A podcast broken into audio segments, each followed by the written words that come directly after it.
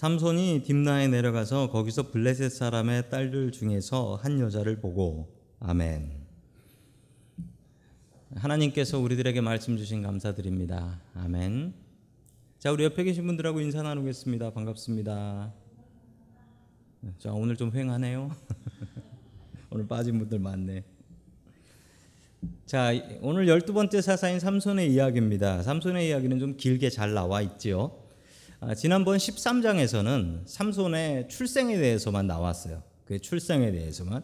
오늘은 삼손이 결혼하는 이야기가 나옵니다. 어떤 일들이 있었을까요? 이 삼손의 이야기는 어, 조금 파격적이고 충격적입니다. 사사들 중에서 가장 파격적인 사람이죠. 자, 첫 번째 하나님께서 우리들에게 주시는 말씀은 내 눈에 오른 대로 살지 말자라는 말씀입니다. 내 눈에 오른 대로 살지 말자. 자, 사사기 14장 1절의 말씀을 우리 다시 한번 같이 읽겠습니다. 시작. 삼손이 딥나로 내려갔다가 딥나에 있는 어떤 블레셋 처녀를 보았다. 아멘. 삼손이 살았던 땅 어, 지난주에 들었었는데 혹시 기억하시는 분? 어, 기억 못 하시죠? 이 삼손이 어렸을 적에 에, 소라를 많이 먹었어요. 예, 소라에서 태어났습니다. 에, 소라라는 곳에서 태어났는데 예, 그 옆 동네가 바로 딥나입니다. 예, 제가 지도를 준비했습니다. 지도를 보시면 소라 찾으셨어요? 소라? 딥나는 여기 있고 소라 옆 동네 맞지요? 바로 옆 동네입니다. 바로 옆 동네가 블레셋 사람이었기 때문에 뭐 자주 만나기도 했고 싸움질도 많이 했고 뭐 그럴 수밖에 없는 동네에서 태어난 것입니다. 자, 그 옆 동네에 놀러 갔다가 옆 동네에서 누구를 만났냐면 블레셋 처녀를 만났습니다. 블레셋 처녀를 만났는데 첫눈에 반해 버렸다. 뭐 아는 여자도 아니에요. 아는 여자도 아니고 그냥 첫눈에 보고 반해 버렸다. 예, 일리가 있습니다. 왜냐하면 이스라엘 사람들은 민족이 어디 민족이냐면 지금 보시는 그 유대인들을 생각하시면 틀려요. 그건 다른 겁니다. 왜냐하면 유대인들이 유대인들이 디아스포라 돼서 몰려 사는데 유럽 쪽으로 가가지고 유럽에 있는 사람들하고 혼혈이 돼 버렸어요. 그래서 유대인들은 백인들이다라고 생각하실 수 있는데 그거는 혼혈이 돼서 그런 거예요. 유럽 사람들하고. 원래 유대인들은 이란, 이라크에서 온 사람들이에요. 거기 갈대아 우르 아브라함의 고향이 거기거든요. 그러니까 그쪽 사람들이 맞습니다. 지금 예수님 때까지만 해도 그렇게 혼혈이 되지 않았기 때문에 예, 그때까지만 해도 그리고 지금 사사기 이 시절이면 진짜 그 이란 이라크에서 오신 그 중동 사람들 그런 모습인 거예요. 자, 그런데 이 블레셋 사람들은 어느 나라 민족이냐면 지난번에 말씀드린 것처럼 블레셋은 그리스 쪽에서 온 해양 민족이라고 했습니다. 그러면 이건 유럽 사람이에요. 자, 삼손이 다른 민족 여자를 보고서 첫눈에 그냥 반해 버린 거예요. 그 유럽 여자를 보고서 첫눈에 반해 버린 겁니다.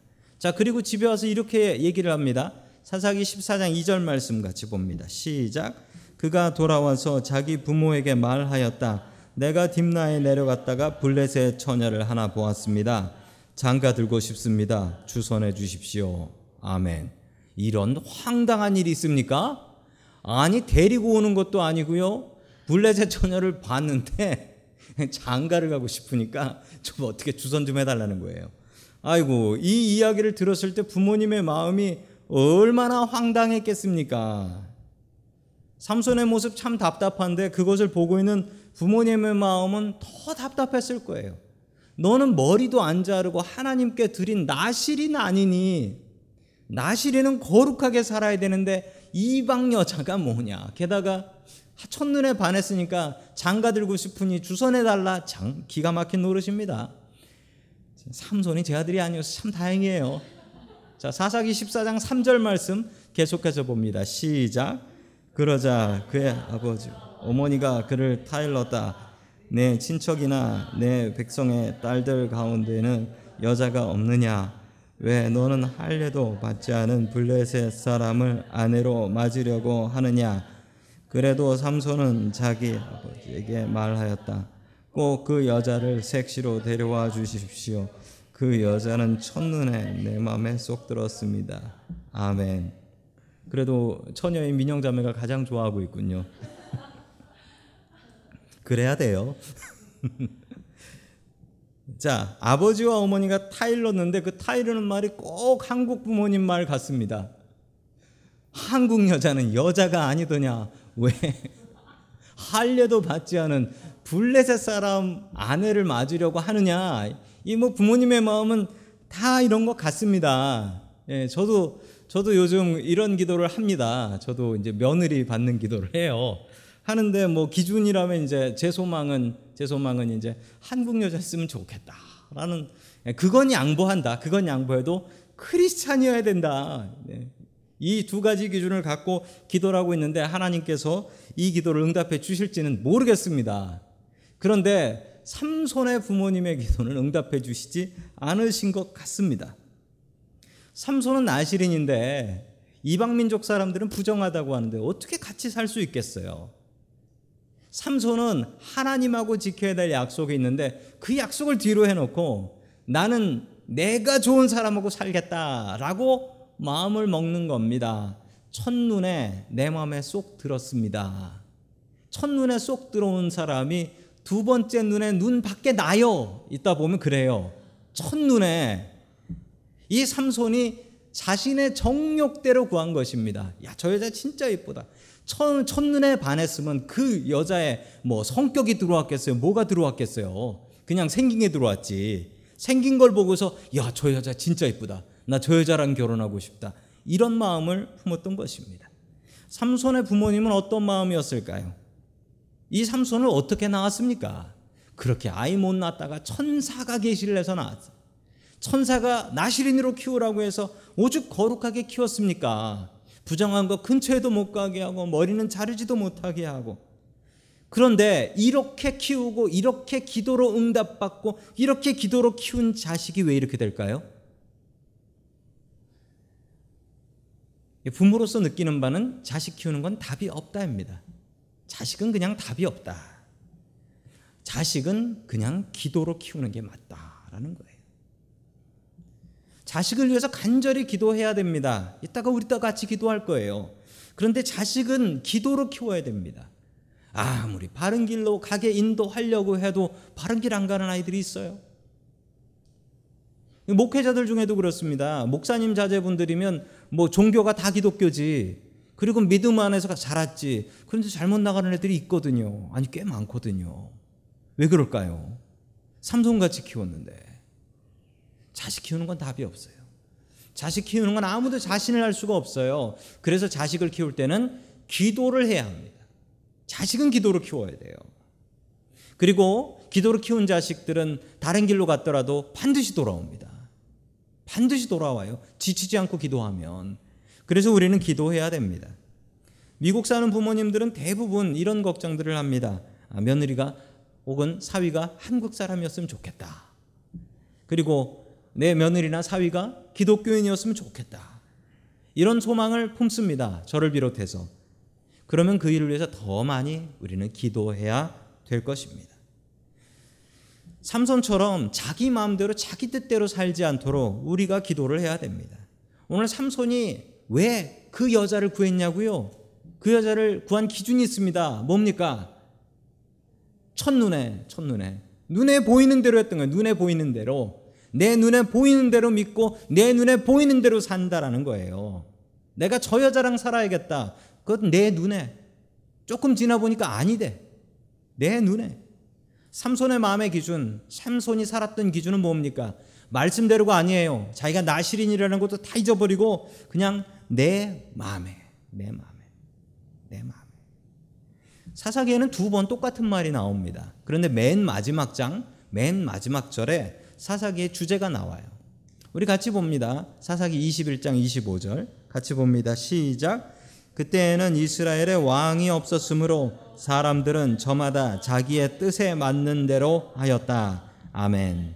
이게 주제입니다. 사사기의 주제. 사사기의 마지막 장 마지막 절의 말씀. 결론. 그때는 왕이 없어서 다들 저마다 자기 뜻에 맞는 대로 자기 눈에 반한 대로 이렇게 살았다라는 것입니다. 우리는 죄인입니다. 죄인이기 때문에 우리 뜻대로 살면 어디로 간다? 그냥 지옥 가는 게 맞습니다. 우리의 뜻대로. 우리의 뜻은 답이 없다. 이것도 맞습니다. 우리의 뜻은 답이 없어요. 내 뜻대로 되면 좋은 세상이 되는가? 그렇지 않습니다. 아주 이기적인 세상이 될 뿐이고 내 뜻대로 살아봐야 별 소용 없다는 것입니다. 그래서 금요일 이 시간 우리가 이 자리에 나온 이유는 내 뜻을 내려놓고 하나님의 뜻을 가지고 살기 위해서 나온 것입니다. 내 생각과 내 뜻과 내 계획을 내려놓으십시오. 그리고 하나님의 뜻대로 사시고 내 소견을 내려놓고 하나님의 명령과 하나님의 뜻을 받들어 살아갈 수 있기를 축원합니다. 아멘. 두 번째 마지막으로 하나님께서 주시는 말씀은 내 뜻대로 살면 불행하다라는 거예요. 내 뜻대로 살면 좋을 것 같아요. 여기도 그런 분들 있죠. 가정이 내 뜻대로 되지 않는다. 내 인생이 내 뜻대로 되지 않는다. 내 뜻대로 되면 참 좋을 텐데라고 생각하시지만 내 뜻대로 되면 안 되는 경우가 너무나 많이 있습니다. 우리는 죄인이니까요. 자식을 이기는 부모가 없다고 합니다. 삼손이 와서 이렇게 땡깡을 놓습니다. 나 저 여자랑 살고 싶으니 결혼 주례해 주십 주선해 주십시오라고 삼손이 땡깡을 놓으니까 삼손의 부모님들이 어쩔 수 없이 손을 들어 버립니다. 어쩔 수 없이 손을 들고 이 결혼을 허락합니다. 자식 이기는 부모가 없다라는 말이 참 맞는 것 같습니다. 어, 혹시 이 중에서도 부모님께서 반대하시는 결혼을 하신 분이 계신가요? 예, 그런 분이 계실 수도 있습니다. 어, 자식이 부모를 꼭 이깁니다. 이 경우는 절대로 부모가 이길 수가 없어요. 자, 사사기 14장 10절의 말씀 같이 봅니다. 시작. 아버지는 사돈될 사람의 집으로 갔다. 삼손은 신랑들이 장가갈 때 하는 풍습을 따라서 거기에서 잔치를 베풀었다. 아멘. 당시 결혼 풍습이 있었어요. 당시 결혼 풍습이 뭐냐면 오늘 성경 말씀대로입니다. 하나씩 살펴볼까요? 결혼을 하게 되면 어떻게 합니까? 신랑 될 사람이 신랑의 아버지와 그 신분의 집에 가서 잔치를 한다는 거예요. 잔, 장가 갈 때까지 잔치를 한다는 거예요. 장가 갈 때까지가 얼마인지는 그 다음 절에 나옵니다. 자, 이 땅이 어디입니까? 지금 이스라엘을 괴롭히고 압제하고 있는 블레셋 땅이에요. 블레셋 땅에 결혼한다고 장가 간다고 거기를 간 겁니다. 장가를. 자, 예를 들자면 우리가 일제 시대 때 한국 사람이 일본 여자하고 결혼한다고 해서 일본 집에 잔치하러 갔다 뭐 이런 얘기인 거예요. 참 당황스러운 이야기지만 부모님이 삼손을 이길 수가 없었어요. 힘도 장사였지만 고집도 장사였기 때문이죠. 자, 그래서 그 잔치에 참여를 합니다. 자, 그 다음 12절 말씀 계속해서 봅니다. 시작. 그때 삼손이 그들에게 한 제안을 하였는데 내가 여러분에게 수수께끼 하나를 내려고 하는데 잔치가 계속되는 이래 동안에 알아맞히어 보십시오. 여러분이 알아맞히면 내가 모시오 서른 벌과 겉옷 서른 벌을 내놓고 아멘. 자 그렇게 잔치가 시작되었고요. 그 잔치에 잔치가 얼마나 진행됐다라고 합니까? 예, 결혼식 잔치는 7일 동안 진행됩니다. 이건 그냥 아셔야 돼요. 이스라엘의 결혼식은 잔치가 결혼하기 전에 잔치가 7일 동안 계속된다라는 거예요. 7일 동안. 그 잔치를 하는 동안 그 집안에 그 음식이 떨어지면 안 돼요. 그런데 그 음식이 떨어진 얘기가 있죠. 그 요한복음 2장에 나오는 가나 혼인 잔치에 포도주가 떨어진 당황스러운 잔치 망치는 겁니다. 자, 오늘 성경은 분명히 이야기합니다. 결혼식 전에 잔치는 신분의 집에서 하는데 그 신분의 집에서 며칠? 7일 동안 하게 된다라는 것을 알 수가 있습니다. 자, 여기서 삼손이 도발을 합니다. 블레셋 사람 30명에게 수수께끼를 하나 냅니다. 수수께끼를 내고 이걸 맞추면 옷 30벌, 모시옷 30벌하고 겉옷 30벌. 이 뭐 별거 아닌 것 같지만 별거예요. 그 당시에는 옷 한 벌이 평생 재산이었으니까. 그리고 그 당시에는 전당포에서 옷을 받아줬어요. 겉옷은 전당포에서 잡아가지고 돈 내줬습니다. 그러니까 이게 큰 돈이 되는 거예요. 그리고 그 사람한테 너무나 중요한 거라서 성경은 얘기합니다. 전당포에서 돈을 남의 남의 옷을 저, 전당을 잡아가지고 돈을 내준 경우에 밤이 되기 전에 돌려줘야 된다라고 얘기해요. 왜 그러냐고요? 안 그러면 그 사람 얼어 죽어요. 겉옷이 없어서. 자, 그만큼 중요한 것입니다. 자, 삼손이 크게 내기를 걸었습니다. 자기가 감당도 못할 큰 얘기입니다. 이게 30개. 그러면서 수수께끼를 내는데 그 수수께끼는 아주 삼손의 개인적인 얘기라서 도대체 맞출 수가 없었어요. 한번 맞춰 보십시오. 자, 우리 14절 말씀 같이 봅니다. 시작. 그래서 삼손이 그들에게 수수께끼를 내놓았다. 먹는 자에게서 먹는 것이 나오고 강한 자에게서 단 것이 나왔다. 그러나 그들은 사흘이 지나도록 수수께끼를 풀 수가 없었다. 아멘. 한번 일주일 드릴 테니까 이거 풀어 보십시오. 이걸 어떻게 풉니까? 먹는 자에게 먹는 것이 나오고 강한 자에게서 단 것이 나왔다. 이거를 도대체 어떻게 풉니까? 이 못 맞추죠. 이 얘기는 삼손이 얼마 전에 길에서 사자를 만났는데 사자를 그냥 염소 찢듯이 입을 찢어서 죽여버렸대요. 그랬는데 이 시체 그 사자의 시체가 오래되니까 거기 벌들이 꼬여가지고 거기에 꿀이 나왔다라는 얘기예요. 그래서 먹는 자에게서 먹는 것이 나오고 이 사자한테서 꿀이 나왔다 이 얘기입니다. 강한 자에서 단 것이 나왔다 똑같은 얘기예요. 사자한테 꿀이 나왔다. 이거를 퀴즈로 낸 건데 이걸 맞출 사람이 어디 있겠습니까? 그 블레셋 사람들이 이 답을 알 수가 없으니까 너무나 황당해서 삼손의 신부 여자를 협박합니다. 뭐라고 협박하냐면 네가 답을 알아오지 않으면 너랑 너희 부모님 가족 다 불태워 죽일 거다라고 공갈을 칩니다. 자, 그러니까 어떻게 합니까? 이 신부가 자기 가족을 또 살려야 하잖아요. 그리고 이거 하나만 알아주면 된다고 하니까 삼손을 잘 꼬셔가지고 이 답을 알아냅니다. 그리고 삼손은 여자한테 잘 넘어가요, 그렇게. 잘 넘어가가지고 답을 알려줍니다. 그러자 이 블레셋 사람들 30명이 답이다 하고 맞추니까 삼손이 너무나 화가 나가지고 결혼이고 뭐고 집에 돌아가 버립니다. 일단 옷 30벌을 내야 되니까 길에 지나가다가 블레셋 사람 30명을 만나가지고 다 때려 죽여요. 다 때려 죽이고 옷을 벗깁니다. 30벌 들고 와서 옛다 가져라 그러고서 내가 이놈의 결혼 안 한다 그러고 집에 가버립니다. 이건 전쟁도 아니고요. 그냥 힘센 사람이 화내서 화풀이를 하고 다닌 거예요. 자, 계속해서 20절 말씀 같이 봅니다. 시작. 그러자 삼손의 아내는 삼손의 들러리로 왔던 한 친구의 아내가 되었다. 아멘. 이게 끝입니다. 14장에. 아주 당황스럽게 끝나죠. 삼손은 내이 결혼 안 한다 그러고 그냥 집에 가버리고 그리고 삼손의 아내는 삼손의 들러리면 삼손 친구예요. 이스라엘 사람.